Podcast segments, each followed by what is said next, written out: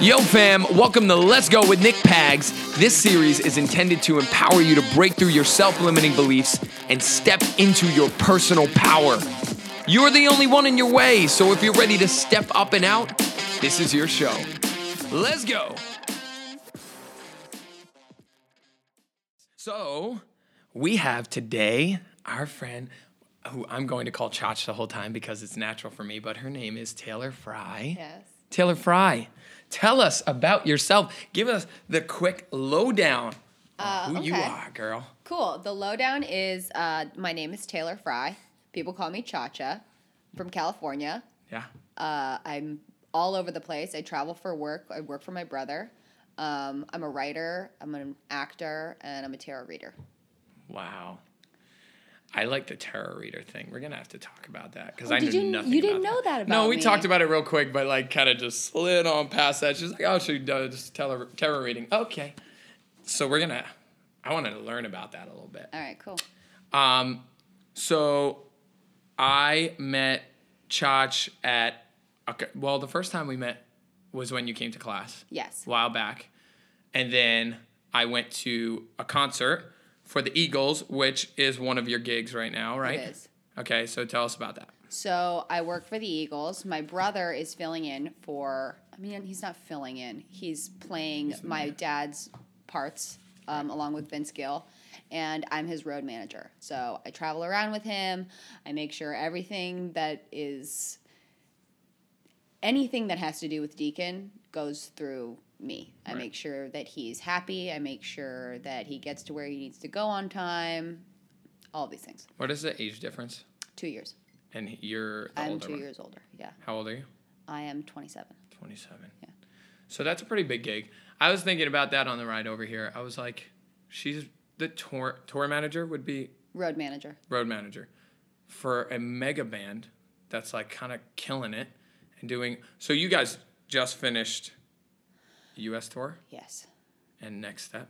Next step is we play one show in Hawaii in December. Wow. And then we go to New Zealand and Australia in February, March. I love it. Oh my god.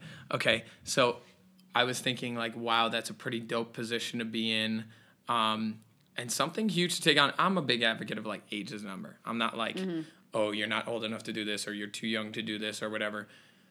But that's a big spot, like to be the tour manager. How, does do you feel like it's an overwhelming position? Do you feel like it's a big gig, or you just kind of like it's natural?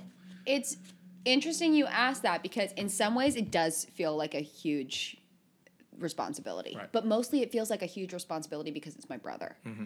And his well being is like really it's not resting on my shoulders, that's not the right word, but I feel I feel responsible for his well being. Like Right. there's contract that says that like if something's wrong with him, like I'm on it. Um and having that kind of like in paper or in reality and not just in like your sister brain being like of course i care if something goes Right. wrong with my brother like that's a huge responsibility to like really just look at and deal with um, i worked for them before though so the first time i went out on on tour i was 18 years old and i worked as an assistant in the catering department and we did europe. And that almost that didn't feel like more responsibility than now but the time that i did in between that and now i was the i was the local cat not the local catering the touring catering director. And my hours when you're on the road your hours are crazy Yeah. town. You like wake up at you get on site at like six or seven in the morning. You work all day through the show. And then when the show's over you load out until what two in the morning Yeah. and then in some that. Cases, that would be in Norway, and then you'd get on a bus and drive five hours to another country and wake up at 7 a.m. the next day and do the same thing. So that is a perfect segue into one of the things I wanted to discuss with you today. Because one of the things in my life right now that I often get questioned about, or people, uh, they're like, "How do you do this? How do you do this?" Is my ability to go, go, go, go, go, and do that crazy hour thing like you're talking about. Um, and people always go, "You're 26, so like that's why you have the energy. Just wait, it'll go." I'm very much, I challenge that greatly. And I think that there's a lot of, um, people who think that it's just an age thing and because you're young, you have energy. How much, and I'll give my viewpoint on it after you do, how much do you think it has to do with passion for what you're doing and love for what you're doing that keeps you going? Or is it you're interested because you're doing something different all the time? Or is it because, I don't know. I think it's a combination of a couple things. I think it's a combination of passion for what you're doing. Okay. I think it's a combination of stakes about how high the stakes are for you.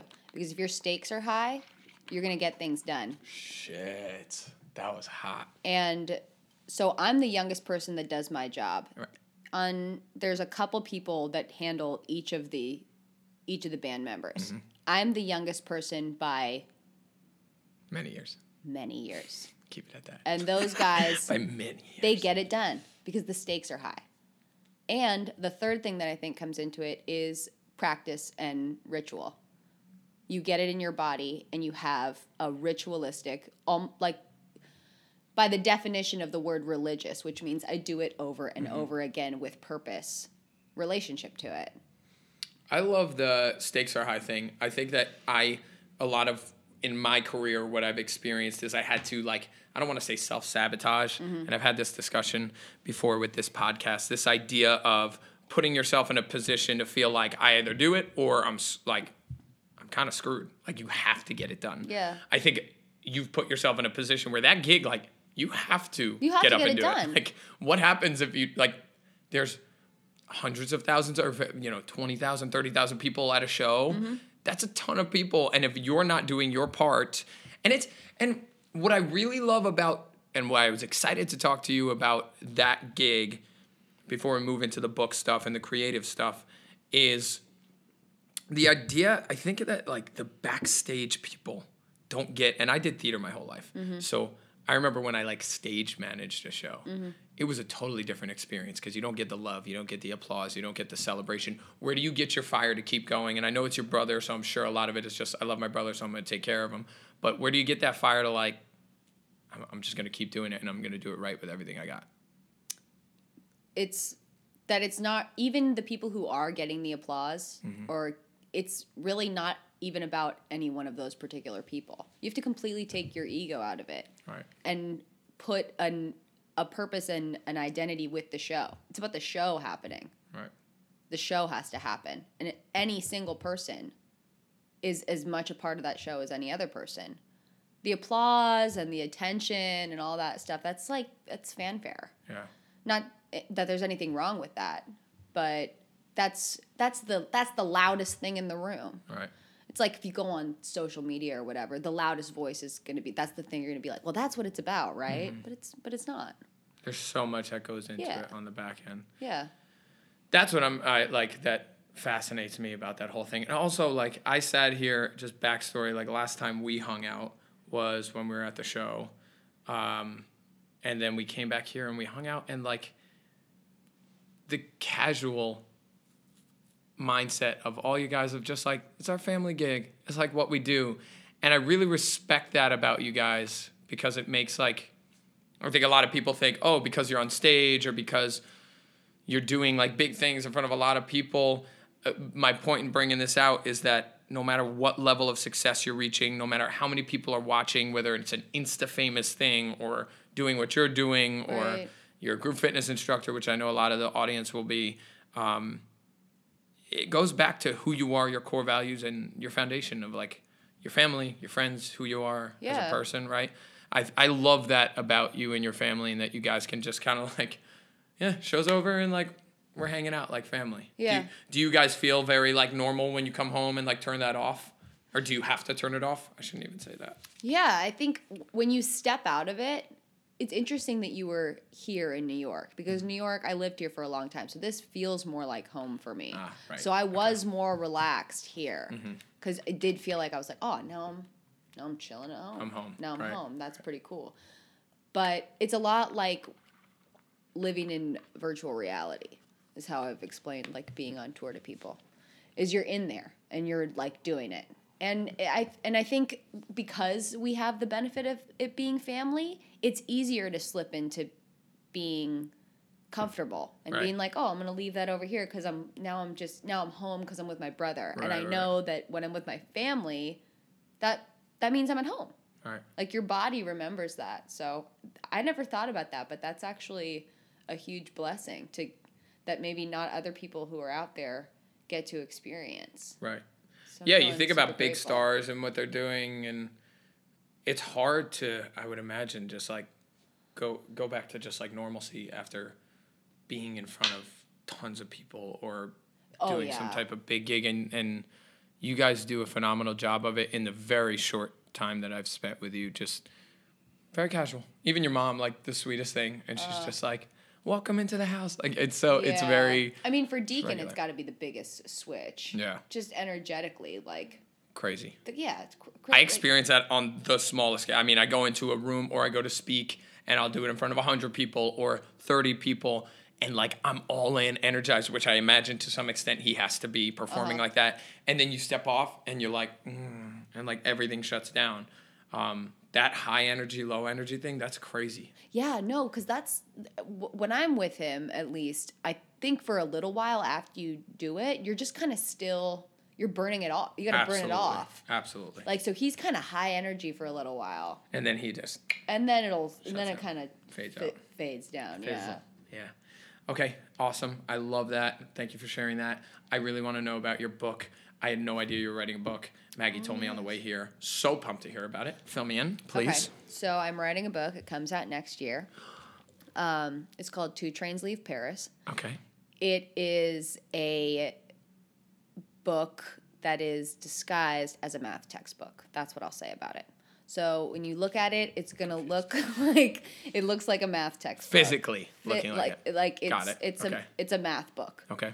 but it delves into the emotional lives of all the characters in the word problems and it sort of takes a lot of classic math problems and adds emotion feeling and personal experience to them to just kind of see what happens and i started writing it with my sketch comedy partner mike wazalowski we worked together for like almost eight years now Okay.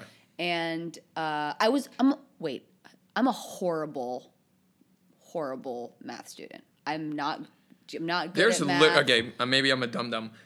There's literally math in the book. like it's actually a math book. No, the book is full of math. I it's love almost this. and it's yeah. So so chapter one is algebra. Chapter two is geometry. Chapter three is trigonometry. It's it's math.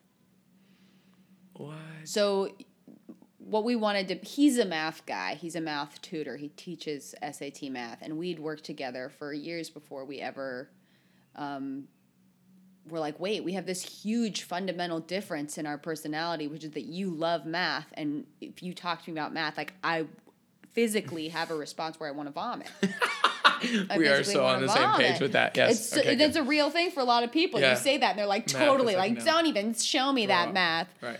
um, and after my dad passed away, we started doing this these math problems. He started making math problems for me to solve and try to like make them funny and and I would like be all snide and snarky and say snarky stuff back. And eventually we just like start, fell into writing this book. So the book is math problems. Yep. and it is the I'm I'm still confused. It's the emotion that you feel when you're doing the math problem, or there's characters in like a fictional. There's like characters in a fictional world. okay, and they. So it'd be like, you know, Jane and Sunny are flipping a coin to find out I see. right? And then I see. it's like, well, why? I love this. Okay, so what's the point of the book? Like, what is My wanna- goal as I wrote it, story. my goal as I as we were writing it is to show that your emotions and your creativity and the way you feel about things is not separate from math and logic and things that we think about as really linear that those things can coexist and coexist in a way that's actually like really fun and unexpected Right. and I wrote it in hopes that people who really struggled in math, like me, even if they don't read it and get better at math, that they read it and feel relieved or like just a little bit less heavy and afraid of it. That is really interesting. So you're actually looking to not necessarily help people with math, but help people's mentality on taking on Yes. math as a, as a on whole. taking on math and which is for some people like for me it was about taking on fear right. like about things that i said like you don't know how to do that That was my next question. There's got to be something deeper than Yeah. like math problems. Like there's something behind Totally. you writing this. Go, please. because for me i told myself you're bad at math Mm-hmm. and you know those people that'll say like oh my gosh don't even talk to me I, I, I literally don't know math i literally can't even do math Right. and at what point are you just saying are you telling yourself that you don't know how to do math I hope everybody is listening to this part. This is big. There are so many areas of life, certainly in our age bracket, right? We're millennials, whatever, in this age of young professionals, where I think that people just get really scared of things that they've said they're scared of. Like, I can't do this because I said I can't do this, not because there's anything backing that. What, you failed once? Great. I had a conversation with a guy, a very successful guy in his space right now. He's a restaurant owner um, and kind of in the fitness space. Brilliant guy. It was my first time speaking with him today. And um, we talked kind of deeply about that idea of just like you are what you tell yourself and you aren't like if you say you're not you're not. If you say you are you are to some extent. I really believe that you can kind of push things into your life. Um, that's a really interesting way to go about making that point. Math problems. Yeah. Wow. Yeah i'm uh i'm looking forward to reading that. I also wonder when it comes to your life in the spaces that you're in right now is there some of that book that's showing in your life now that you're writing it and you're taking on this fear to some extent? 100% absolutely. So many fit, fitness working out. Told myself i would never be able to work out. Told myself it's like that's not me. I just don't i just can't do that. Maybe yoga. Mm-hmm. That's what i would tell myself. And and you're doing it. Every day every day? Every day. Almost every day. What do you do? Anything i want Love and it. everything. I try all different stuff. Some days i do strength training. Some days i go do crossfit. Some days i do yoga. Some days i do pilates. Some So days i just dance in my apartment for like two and a half hours if i want to. What was the step that made that shift where it was like i'm gonna just go work out. I'm gonna try it? I quit smoking. so that was the trigger. Yeah. When did you do that?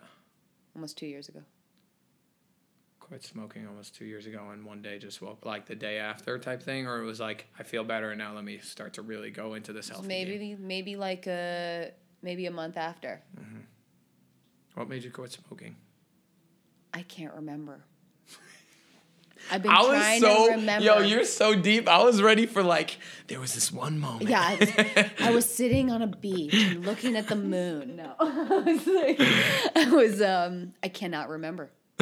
Okay I think that um, love it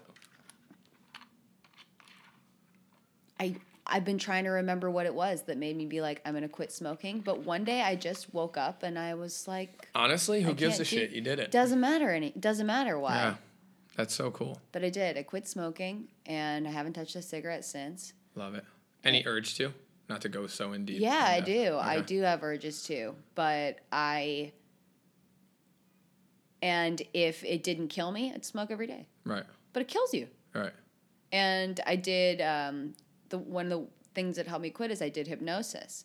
And one of the things that he said that really stuck out to me that I remember is you wouldn't give your kid a gun and let them go play in the street. And Be like, well, it probably won't right right go right, off. right. No, you don't give your kid a gun. Right. It's fucking dumb. stupid Yeah. Oh, but I I do like to not use the word stupid and dumb because I think being dumb and being stupid is gets a really bad rap. okay I think that you can be really good at being dumb and stupid. And I think that um, elaborate like I think that a good like a good idiot is somebody who can go into a room and know absolutely nothing about what's going on. Like let's say I've never taken a workout class in my mm-hmm. life. I, I don't know anything about fitness. I don't know anything about taking care of my body and I just walk into a workout class.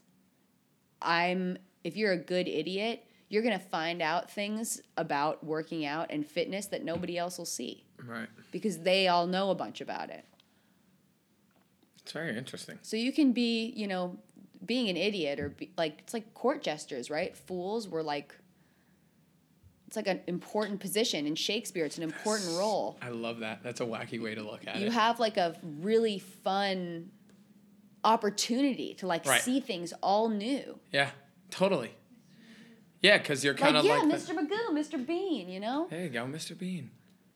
Good. I like that.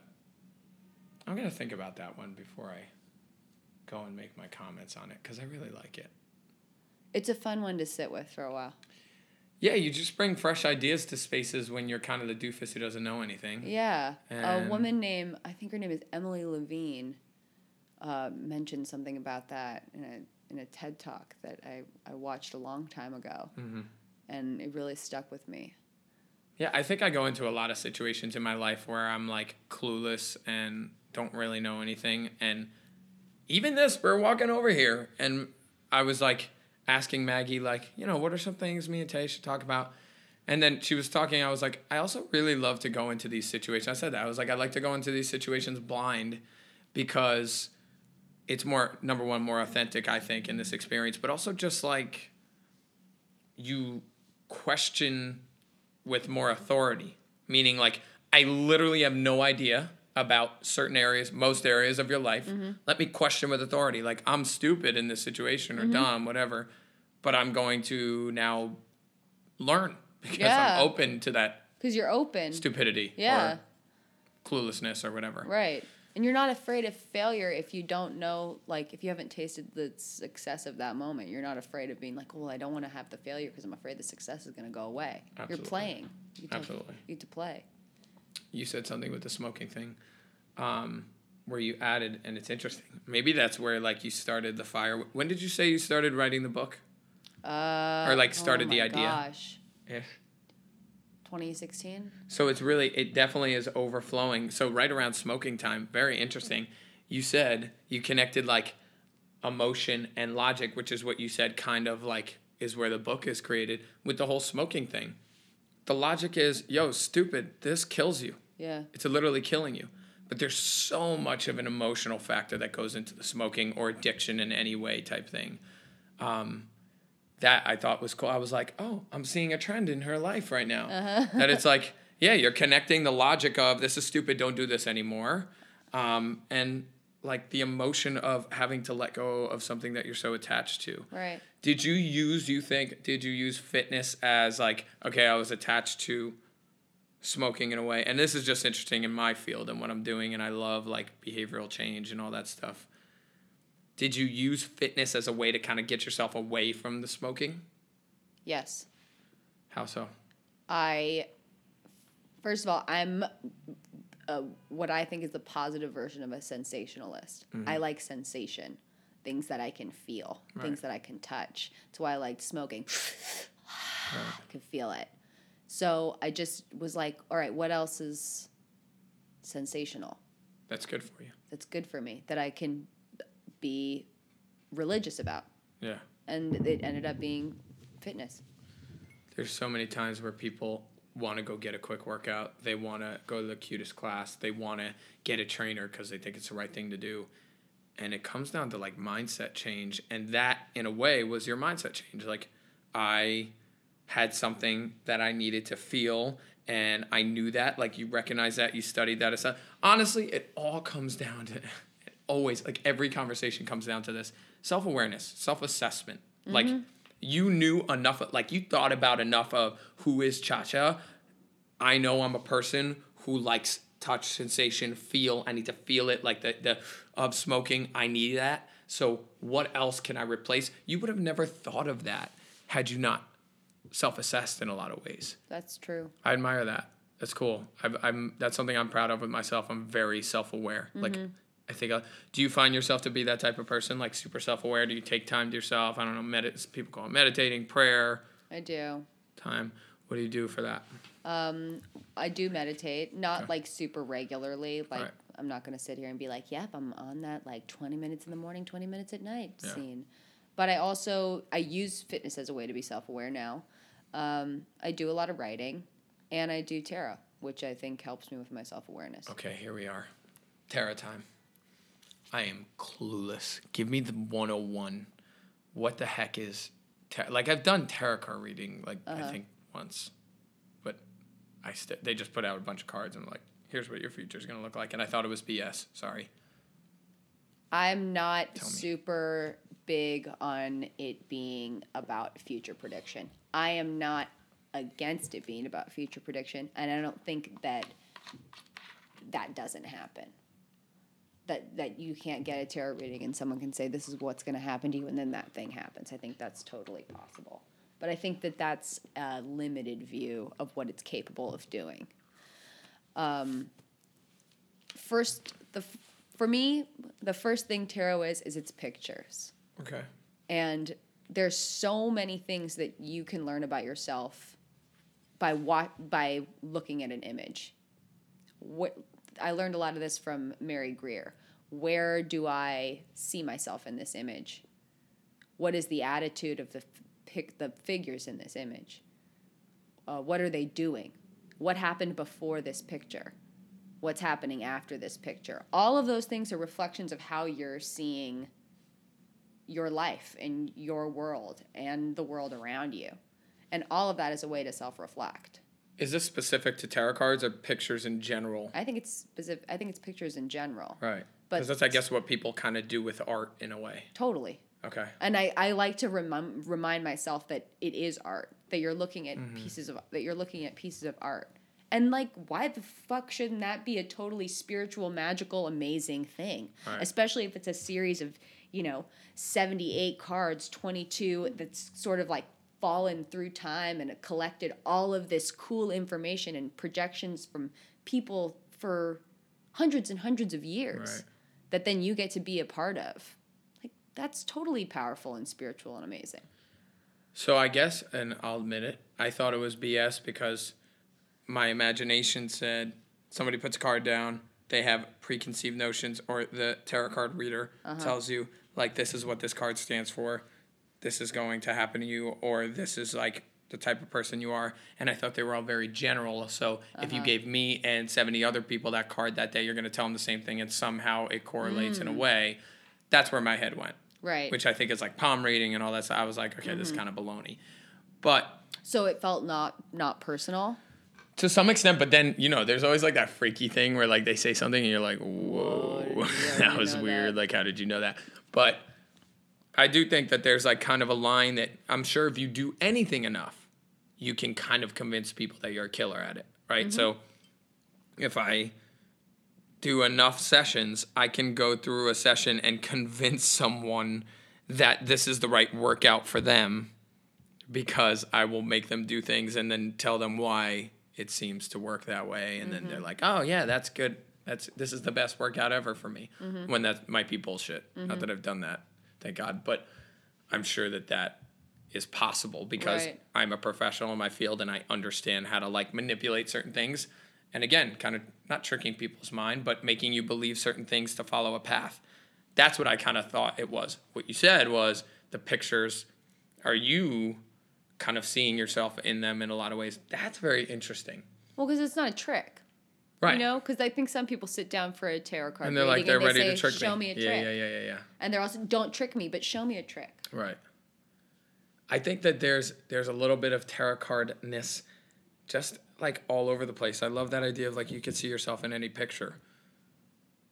A lot of what I was talking about the past few days, and again with this guy this afternoon, was the idea of, uh, in specifically in the fitness space, training with empathy. Like everything you do in a training space should be done with empathy because I need to put myself in your shoes a lot of ways. There's a lot of that it sounds like that's involved in that type of thing the tarot reading like empathetic mindset. I have to kind of like you could you could do that in all areas of life. I could walk into a room judge the room and see myself in this space in this area around people not to get like too voodoo with it all. Mm-hmm. But yeah there's a little bit of like terror in life i think the tarot card reading. Like see yourself in everybody's space empathetic mindset Yeah. just to relate it to what i'm doing. How do you just go again i'm just interested how does it start? Like do you tell somebody what you see? Do they say something to you? If I'm doing a reading, for someone. it depends.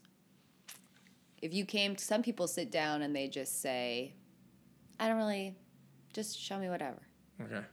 And then, yeah, you pull your cards and you're like, all right, I see A, B, and C. I see that these are strengths. I see that these are challenges. I see that maybe you're coming from a situation or a position that might have felt a little bit like this. Uh, and then I, I believe in like talking to the person that's the sitter. Do you relate to any of this? No, I don't. All right, cool. The, what do you see here? If you were a person in this picture, which person are you? Right. because it's not just it's not a show it's a if the person wants to feel invol- involved like you were saying you sat and you were like you could have said this to anybody Right. and that's part of that it's a show It's almost like a therapy, like a counseling session. there is there's counsel there's I, I think that there are counseling elements to it Because if you have a picture of a guy holding something and a guy helping the guy hold something, and you say you're the guy helping to hold something, that tells me something about you as you're not the guy who wants to be the head honcho. You're not Right. the most powerful in the room. You don't see yourself in that way, at least. Like you can learn something about somebody from that. Exactly and then you can go into and then in the reading you can say like now what happens if you what happens if you're the other guy how do you feel if you're that other guy the person says, oh i never thought about it like that Right. and then that person's brain is firing and doing cool shit and changing and that's why somebody came to be like i want to get a tarot card reading they weren't like i want to get a tarot card reading because i want everything to stay exactly the same and it's fine and because I'm not interested and about because i'm not interested who I am. Right. yeah That's why you went there in the first place. That's really interesting. Can we do that one day? yeah do whatever you want Let's go. yeah Maggie's gonna do it too. Um, so to shift gears a little bit, I want to discuss just being because this is more of my audience. I know um, is kind of people who are success driven, people who want to take it to the next level, people who want to take it to any level because they don't have any. W- The reason why I reached out to you to do the podcast is because I think you got some kick ass spunk. oh thank you You're welcome. I think that you're just there's a lot of people our age. So there's this whole thing about millennials and wanting to leave a legacy and that we're lazy and I really believe that there's this like weird shift that went not weird shift, it's just a shift of times. My grandparents, our grandparents' age, where the um they kind of worked really hard, just like got a trade, or if they went to college, great. And then they went and they worked and they did their job and they made their money and they supported their family. And that was kind of it. Nobody was like, it was very rare that it was like, I want to leave a legacy. It was just like everybody's like working and hustling. Then there was a shift to our parents' age where if you could get into school, education was always the answer. You know, the more I've studied the generational thing, like our parents were all about if you could go to school, do it. If you had a trade, beautiful, jump into it, do it, and just like get solidified because jobs are getting harder to find and blah, blah, blah. And then it came to millennials where we were the age that grew up as like, you can do anything. You can be an astronaut, you can be a doctor, you're a superstar, as long as you believe it. Um, and what it did was like these the you know 10th place trophy thing. Everybody gets a participation award. It created a kind of soft group of people which is why i think someone like you and someone like me and I, I don't even like to use the word successful because the second i say that i feel like i'm going to go complacent mode mm-hmm. and i'm not even close to that space we're just shaking and baking. We're doing stuff. You're writing a freaking book. Mm-hmm. That's amazing. You're the tour manager for the Eagles. That's amazing. You're doing tarot card reading, which I think is so awesome that you like stepped into a realm that's kind of a different realm from like the regular routine. You're doing creative. Certainly, as a creative, it's huge, but you're doing things, and I mm-hmm. love that. There's a lot of people our age, I think, that just like if it doesn't come like real fast, they stop. right I wanted to ask you and see if you can elaborate on that idea of like why is it maybe that that happens to our age group? I know it is. I certainly I feel like it's our generational thing. Like our parents kind of powdered our ass a little bit, and we expected like I I win either way. Like I get a trophy either way. You know, like that's kind of ingrained in our system. But also just like the the fake bullshit of like you're you're gonna be great. You're gonna be great. You're not gonna be great if you suck. You're also not gonna be great if you don't work hard. Uh huh. You're doing st- like stuff. You just have a lot of stuff going on. Why are you a doer? What made you a doer? Hmm. That's interesting. I have a lot of thoughts on what you said. Go baby, hit me. So, I think that millennials being uh, seen and perceived as uh, lazy, things of this nature, that's layered in a lot of in a lot of ways. I think that for a lot of people, it's true. You are you're a winner no matter what. You've been patted, you've been coddled. Now, A, B, and C. But I'm somebody with my upbringing and my demographic and everything that was handed to me on a silver platter. That should be true. f- All of that should be true for me. And in a lot of ways, I feel like that's that is true. Like I wake up some days and I'm like, I'm totally coddled. I'm a failure. I don't do anything. And but you're sitting across from me saying that's that's not true. right. So first of all, like Perception. feels you know it's about about perception, um, and also if we don't get it, the thing about if we don't get it like this, then we give up, right? Well, all of this stuff, human progress, right? Our parents' generation was like, I love, I love all this stuff we got. Let's figure out how to make it so that I can get it faster. And then we grew up on all that stuff. Our little tiny brains stuff in our brain, which is just an organ, you know? It's just an your brain is an organ in your mm-hmm. body that then like links on to this thing. Oh, I got it. I'm going to get it fast. I'm going to get it fast. I'm going to get it fast. I'm going to get it fast. Scroll through, scroll through, scroll through, swipe, swipe, click, click, click, click, click, click, click. And I think that some of that is our fault, but you can't like spend your days saying like, God, I'm I'm just I just I'm a, I'm a failure. I'm never I'm I'm I'm never going to be able to like work hard or have real work ethic. I just need everything now. Right. Because you have to forgive yourself and forgive remember that your brain is an organ and that it and that it does that. That was big for me. We've been raised that way. Yeah, We're in a you've been raised society of that way. immediate gratification. We get pissed off if our seamless does not get here in under 30 minutes. Exactly, and saying that that's the fault of a millennial generation and making it a personal, framing it in that way that it's like it's personal to you that you don't want to get up and work, like that almost keeps that takes part of your power away to change it. right. To be like, no, that's my brain doing that, Mm-hmm. and I and my brain works for me. Right. So I'm just going to start playing with that and seeing what happens. So I think what makes me a doer is remembering that Yeah. remembering that my brain is a part of me. And sometimes my brain does stuff that's not my fault. Right. And I can change it. Right. I might not change it right away, but over time I can change it. You know, the workouts yeah, you're a I product did today. of like what you yeah. think and who you are, and that takes time to build. And when you've been pushed ideas into your brain, I mean, you can. It's how friggin' torture works. You put someone in a room and you tell them something enough, they go crazy and they yeah, think that you're right or whatever. right. to some extent. I think that that the idea of like the millennials are lazy. I really struggle with that idea. I think a lot of us have gotten lazy because of this immediate gratification society. Right. So you need to recognize certain areas like get your shit up and go to work and do it. Like it drives me crazy when like I got a buddy in the industry who's been training for 7 months. Mm-hmm. And is like, yo, I'm like, I'm only making 65 $75 an hour. I'm like, yo, I train people. I paid to train people mm-hmm. for a year. Mm-hmm. And they would come to my parents' house and we would lift cinder blocks and flip tires and I would buy them lunch mm-hmm. saying, thank you for coming and letting me train you. Mm-hmm. Now I can charge up the ass for sessions because I'm a high quality trainer and I put the time in and I've earned that status of working with high end clientele and what my product has built immensely. But dude, I did this since I was 17. I'm 27. I'm 26. I've been doing it 9 years and since I left school, I've been doing it diligently for 18-hour days. Mm-hmm.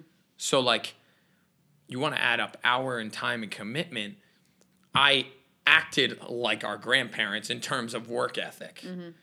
But I also desire stuff to come fast. So it's weird. Like that's the other thing.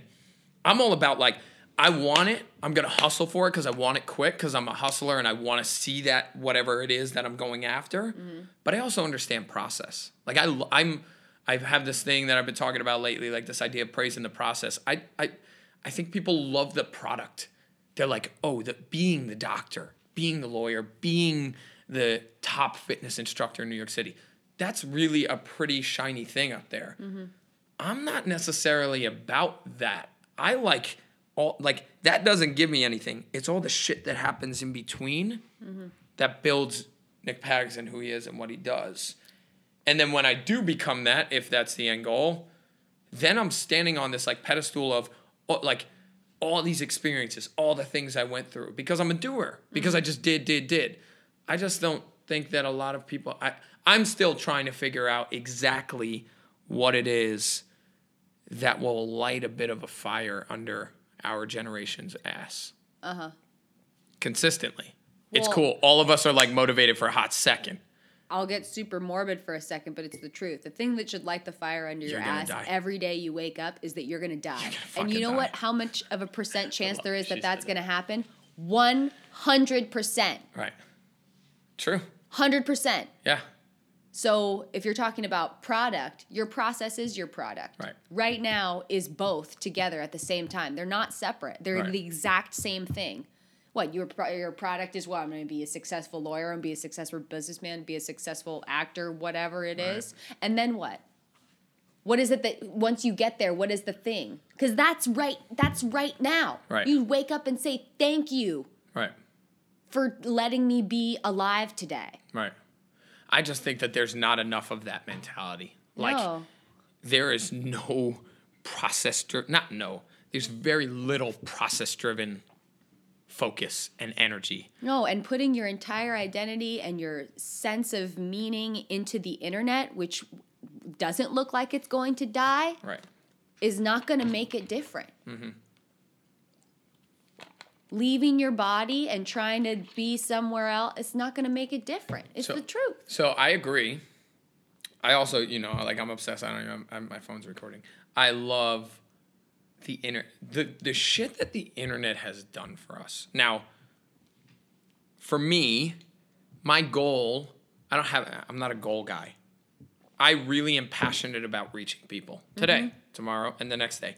I really want to help people go. Like that's the name of the podcast. Mm-hmm. Let's go. Like I need that fire under people's butt because I think human beings are capable of ungodly things, just insane stuff. And 99% of them go to their grave with that shit because they're scared to do, which is mm-hmm. why I'm so adamant about this idea. Like, we need to hustle, we need to go. That's right. because People are more afraid of living their life than they are of dying. Which, like, what the frig? Why? Like, I don't get. I'm like, dude, to literally look at me for a second.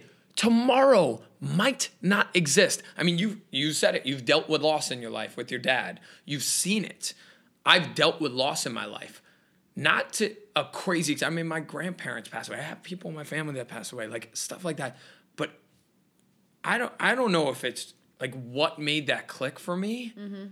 I mean, did that, is it like your the experience with your dad that made that mentality click for you? Because for you to say that is unlike most people in our generation. The idea of you're gonna fucking die. Like I mm-hmm. say that to people all the time, and they're like, "Okay, chill, dude." Like, Yeah, because no, it freaks people out. People in our culture, people don't want to talk about death. Right, it, which blows my mind. It's not a soft like it should. It shouldn't be And- a touchy subject. No, no, death should not be a touchy subject at all. It's and is it a sensitive subject? Should you be feeling a lot of things when you think about it?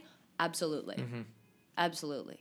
Where is there a stop between there's this level of like go do stuff you want to do because you're gonna die tomorrow, but like then people are like, well, I want to skydive and I want to like you know whatever open up a business and I want to do this. Where is there a line between reality in that mentality and kind of like like you can't just go every day and go travel the world and jump out planes and start businesses and whatever because it's just unrealistic like you have to live Uh-huh. you know you got to make a living or you got to work or whatever to me the answer to that because that was a very confusing question is i make my life surround I surround my life around what I love. So people have been telling me, Nick, you're going to burn out since I was 17. You're going to burn out. You can't go this fast. You mm-hmm. can't do this 100 miles an hour. I still get told that every day. And I'm like, this is life. Mm-hmm. How do you burn out of life? That just doesn't make sense to me. Hmm. I love what I'm doing. I'm excited about waking up every day and meeting up with Maggie and talking about the next project that we're going to go to and then coming here and then going and training someone and them leaving saying, "Wow, you just fired up my mentality like I'm ready to take on this day." And then go teaching a class and 36 people are excited and motivated to go leave the room. Like I struggle when people tell me, "Dude, listen, you're going to burn out." Like, "No, I'm not. I'm fired the fuck up." Well, it doesn't have anything to do with you if somebody tells you you're going to burn out. Right. That has everything to do with how they Them. How they feel about Right. something that has nothing to do with you. Um, because i i everyone's going to burn out. Like if you think about it in terms of like science, right? And we're all literally like burning out. We're all energy, light particles that are literally burning out. That's tr- so yeah, you're right. We are. I'm burning out, you're burning out. We're Every all burning out, dude. Pieces. Yeah, and for you, life is life is high energy. Mm-hmm. You're you are a guy who lives with a lot of high energy, and that's a beautiful thing. And you should live that to the fullest expression of yourself. For somebody else, like their last, like it, for me, I love coffee. I love de- even if it's decaf. I love coffee, but then it's like okay, I'm gonna drink this coffee 100%. Like it's you know like it's the most amazing thing in the world. What about what about the texture? What about the way that it feels in my mouth? You can sit and have a full full experience of your life without it, you know. So you're saying it's more. So this is interesting. I'm learning something right now. I love learning. I often put it into energy. Like that's how I think of burnout. Like if you go high energy, you will burn out. It's not that. It's more just like high experience. Like my experience is always high energy because it's my work. Uh-huh. Your experience in the moment of drinking coffee is not high energy, but you're all in on that. Like just Yeah. go all in on what you're doing is kind of what you're saying. Yeah, I like that. I think so. And you can be all in on, you know, things in all sorts of ways. And I think someone can look at you and be like, wow, like Nick Pags, you're on all the time, 24 7. You're always on, always high energy. But you're a part of the universe, so that's actually not true. It's just that they, it does- it doesn't look like that on your on your frame on your reality like there mm-hmm. are times where you're not you know operating on high frequencies because you live in balance like everybody but your form of balance looks different than someone else's form of balance which is why like comparison is fucking a trap dude Look at her looking at me. She's so funny. comparison is a trap Comparison is the thief of joy. it is a trap, and comparison will not. It sometimes. Here's the thing about comparison. Comparison can help trick you into getting motivated at the beginning, but the second you start you start remembering, you're like, wait a second, that's like making me feel bad. You like switch it up because it's it is it's the thief of joy, yeah. and it's it's about being on a team. You know, it's like if I'm ne- let's say I'm next to Maggie in workout class, and I'm looking at Maggie and I'm like, wow, she's so so much stronger than me, so much this, so much that. There's a step one is that I'm like, okay, well I'm gonna get motivated and I'm gonna go harder so that I can get strong like that. Right.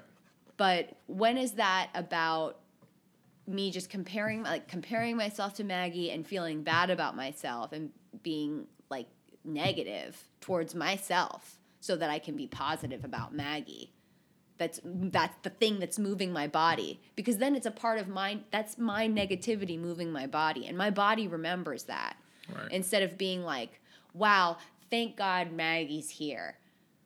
Thank God I get to be here with Maggie. So I get to see somebody's strong, beautiful body here with me. What a beautiful moment to be a part of. Right. I'm going to enjoy this moment in my body and enjoy a feeling of love that I'm having for Maggie. Even if Maggie's a stranger. Right, right, right. Stranger. Feel It's love for a stranger. Don't be afraid. I'm be telling afraid. you right now, somebody's watching this and being like, that's a ridiculous like that's crazy. Because when you say it like that, like, oh, I'm I'm so thankful to watch this creature in front of me, this person hustling and grinding, and they are so much like they have it all going on. Like mm-hmm. they're fit and killing it and strong.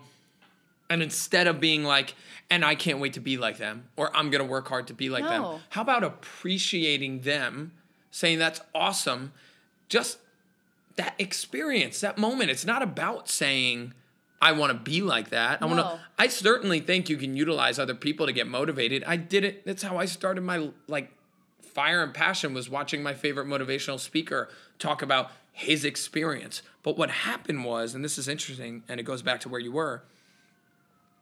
There was a point where he was discussing Eric Thomas. He's like my hero in life. He talked about eating out of trash cans, living in abandoned buildings. I hit a wall of being able to relate with him. Like I mm-hmm. lost it. I couldn't I couldn't feel anymore because like the, it, I was trying to compare myself to that and then it belittled me because I didn't deserve to have success because I didn't eat out of trash cans. Exactly. And it's just not true. Like I I mean I don't know fully your background, but I came from a really good place. I my parents had money. I was in a good spot. I felt and I think what happens is to some extent we end up self-sabotaging a little bit or putting challenge on ourselves, not in an unhealthy way all the time, but sometimes. Like a part of what working out does for me is it's the mediator of the world for me. No matter how much money you got, no matter how much success you got, no matter how many times you've been around the block, the second you and I get on a treadmill, we're both just humans trying to hustle and stay on. And for me, exercise was the thing in my life that reminded me that like the biggest, most successful businessman on the planet could be standing on that treadmill and we're just humans trying to hustle and stay on. Um and it and it I lost comparison. But then you can get into comparison of he's more fit than I am, so I'm like in that room at that moment, ego driven. Right, because then it's like, are you trying to find a neutral ground where your comparison is right? Right. That's right. that's tricky. and I and that I think before I even started studying that mindset, I was never there. I really just like as a teenager, absolutely. Who's got bigger muscles? Who's lifting heavier weight? That's all about the gym setting. But then there was a shift of like, I just love the energy that exercise created. I love that I I met with somebody super successful the other day, and I say super successful because of her position in a big business. Um, but I think successful is kind of a very broad uh, and subjective term. But nonetheless, she walked into the space, and her husband, very successful guy as well. I had no idea who either of them were. He had taken my class all the time, and I had even taken class in there while he was in there. I love the fact that I had no idea who they were, whether they were successful or not in life, whether they were going through something emotional or not, whether they're close with their family. Like, I know nothing about them. And in that room, we were teammates in a way because there was no comparison. It was just like we're both on the treadmill hustling, man. Mm-hmm. Like, we're just humans going back to the basics of taking care of ourselves. I love that. I think that comparison fucks us up. I really think it does. And I think that if you if there's one nugget of value in this time that we've had together today, one huge nugget is go one day without comparing yourself to anybody's shit.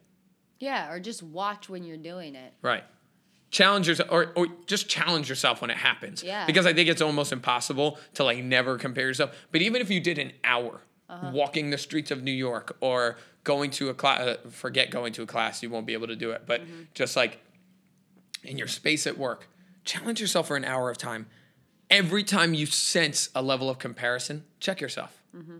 and see if you could bring it back to just like humans being humans doing their thing and it's you you versus you mm-hmm. like stop worrying about him her this that the other thing like you versus you that's kind of how my whole method of training and teaching has come about i'm all about this like you versus you, You thing versus you. That's Yeah. interesting. It's like almost like the inverse of what I was thinking, which is that like abs- you and literally absolutely everybody you see is on a team. It's different or actually completely opposite but a lot of the same Yeah, it's like a, the other side of the coin in some ways. it's like you versus you and everybody's doing you versus you together. Yeah. Does that make sense? Yeah. So like I'm not fighting you. You're actually helping me grow and fighting myself. Right. Not fighting, just helping myself grow. I'm constantly Right. growing and Maggie has been a blessing in my life because she constantly challenges me to challenge me Mm-hmm. and help me grow. That's where I think a lot of people fail. They're getting people in their life to try and fire them up or use them as motivation because they're better or they're smarter or they're mm-hmm. farther along in their work and they're using them as an inspiration and I'm trying to copy them or grow. I'm using the people in my life in my space because I want to get them like I I want them to help me grow. And I mean that like I, what I mean I, it's hard to say. I want them to push me to push myself. Uh-huh. I started this thing a while back called Mirror Motivation that I never followed through with. I'm pretty bummed about. Um, but I think I talked about this in one of my podcasts. One of the things that we did when we started Ripped in the city was we we put mirrors all around the room that you saw. Very intentional because you have to watch yourself the whole time. I just don't think people are comfortable watching themselves hustle. Oh, that's so interesting because I think for some people it's the exact opposite. I think people need it. Yeah. I, think it's important. Sometimes you can get caught into looking at what it at what it looks like as a um, indicator of how it's going. What do you mean? Like if you're in the like like people can like you can be in the mirror in class, and being like, okay, it looks it looks like this, so that means that means A, B, and C Right. or it looks like I look like this kind of body, so that means A, B, and C. And I think that visuals, people are visual learners is the highest. You know, most people are visual learners. I, I think. I don't really know if that's true or not, but I think I've heard that. Um, but I think that can also take away from like what it feels, what it feels like. It can take you out of your current your current moment of what it, what it feels like. So I think that like the mirror thing can be it can be good, but like there's also a mirror that's like not that's not a visual mirror. How does this feel different than when I did it 2 days ago? Absolutely. I I thank you. I challenge we got to go soon. Mm-hmm. I challenge people to so what I love about the war room and instructing in that setting mm-hmm.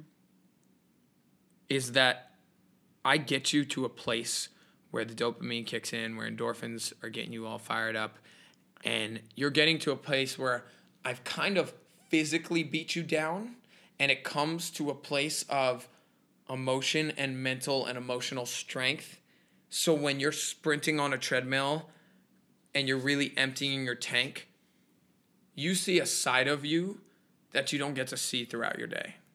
So I think I love I, I hear love what you're saying. that you keep challenging my perspective. I fucking But love I it. But I see what you're saying. I see It's like so different. You're saying you could get caught up in the mirror and how you look and the things you're doing and the mechanics and maybe like this is right or wrong because Uh-huh. I'm seeing it that way. I see it as you're looking into yourself a lot of ways. When you watch yourself, like some of us are so coddled, life is so easy. You don't have to put in any heavy, crazy work anywhere. I talked about it the, the- that fitness is the mediator of the world, exercise is the me when you're a human going back to the basics of human and you're getting on a treadmill or you're, you're lifting weights and you're breaking your body down and you just get to a point of like watching yourself have to get out of that spot save yourself from that spot find strength to get through it you see something deep within you that you just don't see. Mm-hmm.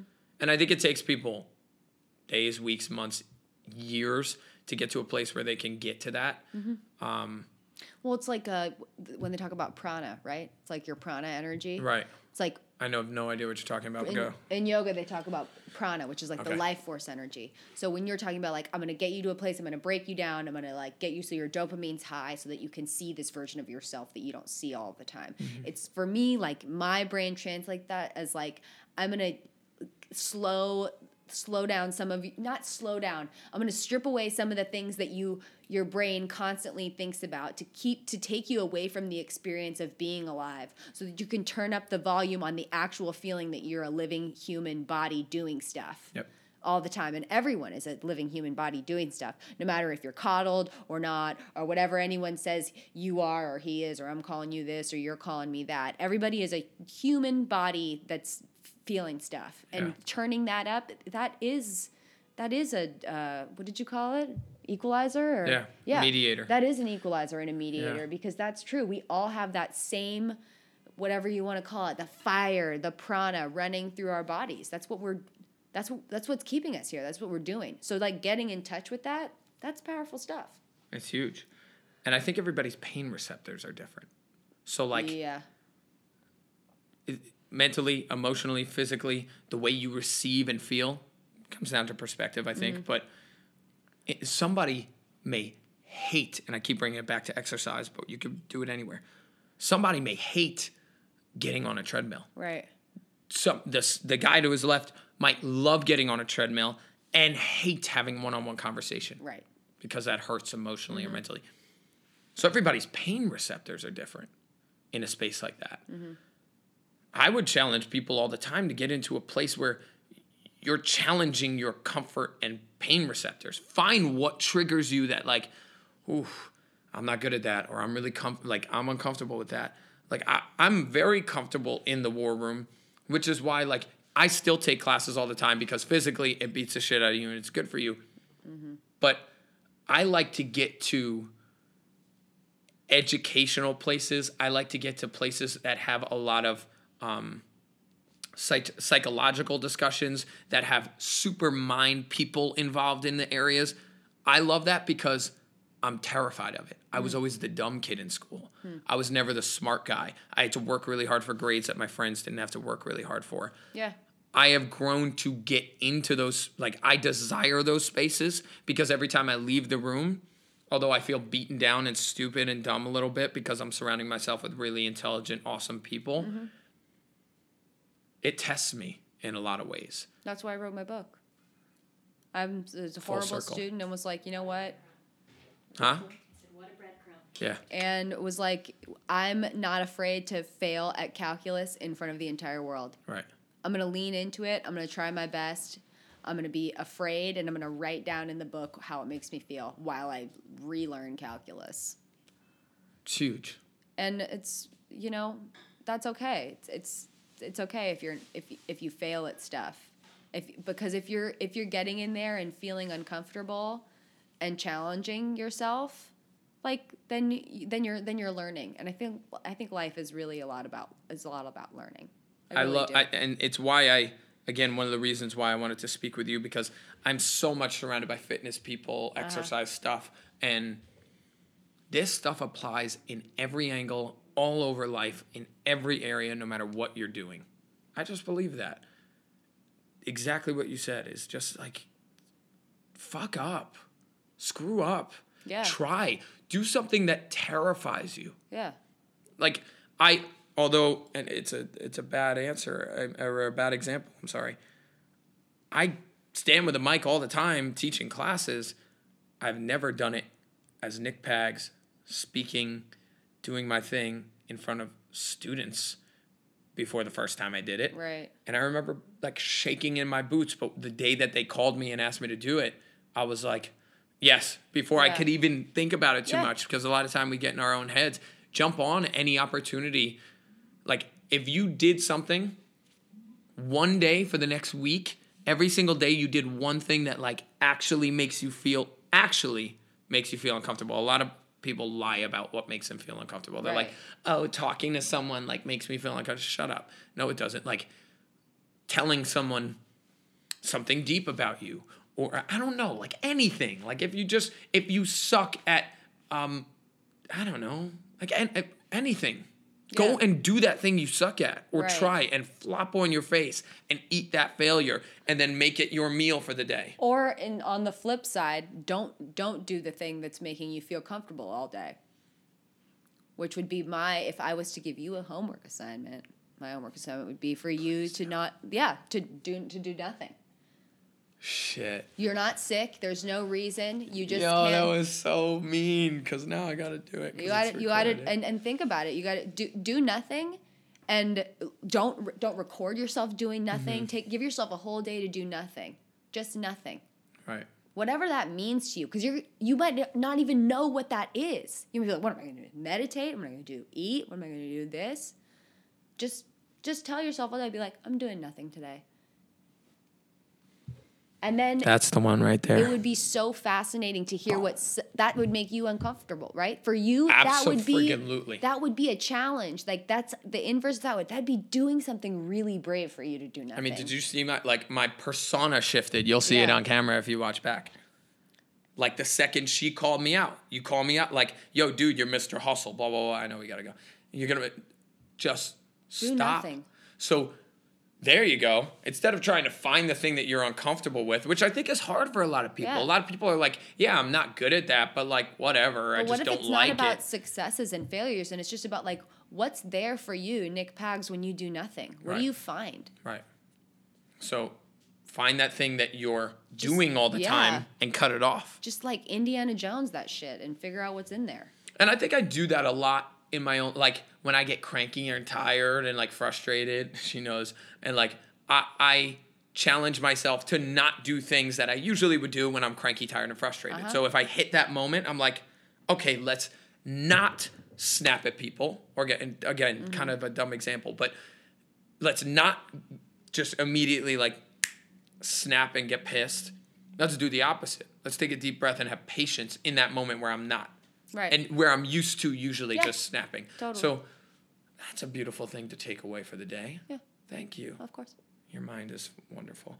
Um, we got to go. So, You're okay. You have like 10 minutes. Um, it's going to take 15 max to get there. and then I got to pack up. So we got to go. Here's what we'll leave with. It's kind of what I like to do. If somebody's listening to this and they've been listening and they follow through, thank you uh, to the end. I like to ask my guest to give someone something, leave them with something that makes them want to say like, "Let's go." Let's. do I think a lot of things you said throughout this whole time um, will give them that, but something to get people going. I know motivation is fickle; it comes and it goes. Willpower is fickle; it comes and it goes. It's there for a second and gone. But something to get people to just take one step today in any direction, good, bad, indifferent. Just to wake up and move because you're a mover and groover. Get someone to say, "Let's go." You got something? You have the perfect amount of resources right now. You have the perfect amount of energy, the perfect amount of everything to do what you need to do today. You have the perfect amount of energy. You don't have you're not too tired or too anything. You're not too anything. You have you're exactly perfect the way you are right now to accomplish whatever it is that needs to get done. So instead of just don't debate about that. And just go experience your day. Let's go. I love that. You're questioning too much, probably. You're you're about to challenge her probably too much. Just listen to it. Just go. Just do it. You got you got all the spit. You got everything you need. Just go do it. Like stop making excuses. I think a lot of times a lot of a lot of what people say is I don't have the resources as a bullshit excuse to not get things done. I love that. You're awesome. Thank you, Nick. Thank you. You're the best. Thank you for being on my Of show. Of course. Thanks for having Um, me. Taylor Frey, Cha Cha, our fave. Thank you so much. Thanks, and Nick. I can't wait to have you back on the show. Yeah, man. Awesome. Thank you.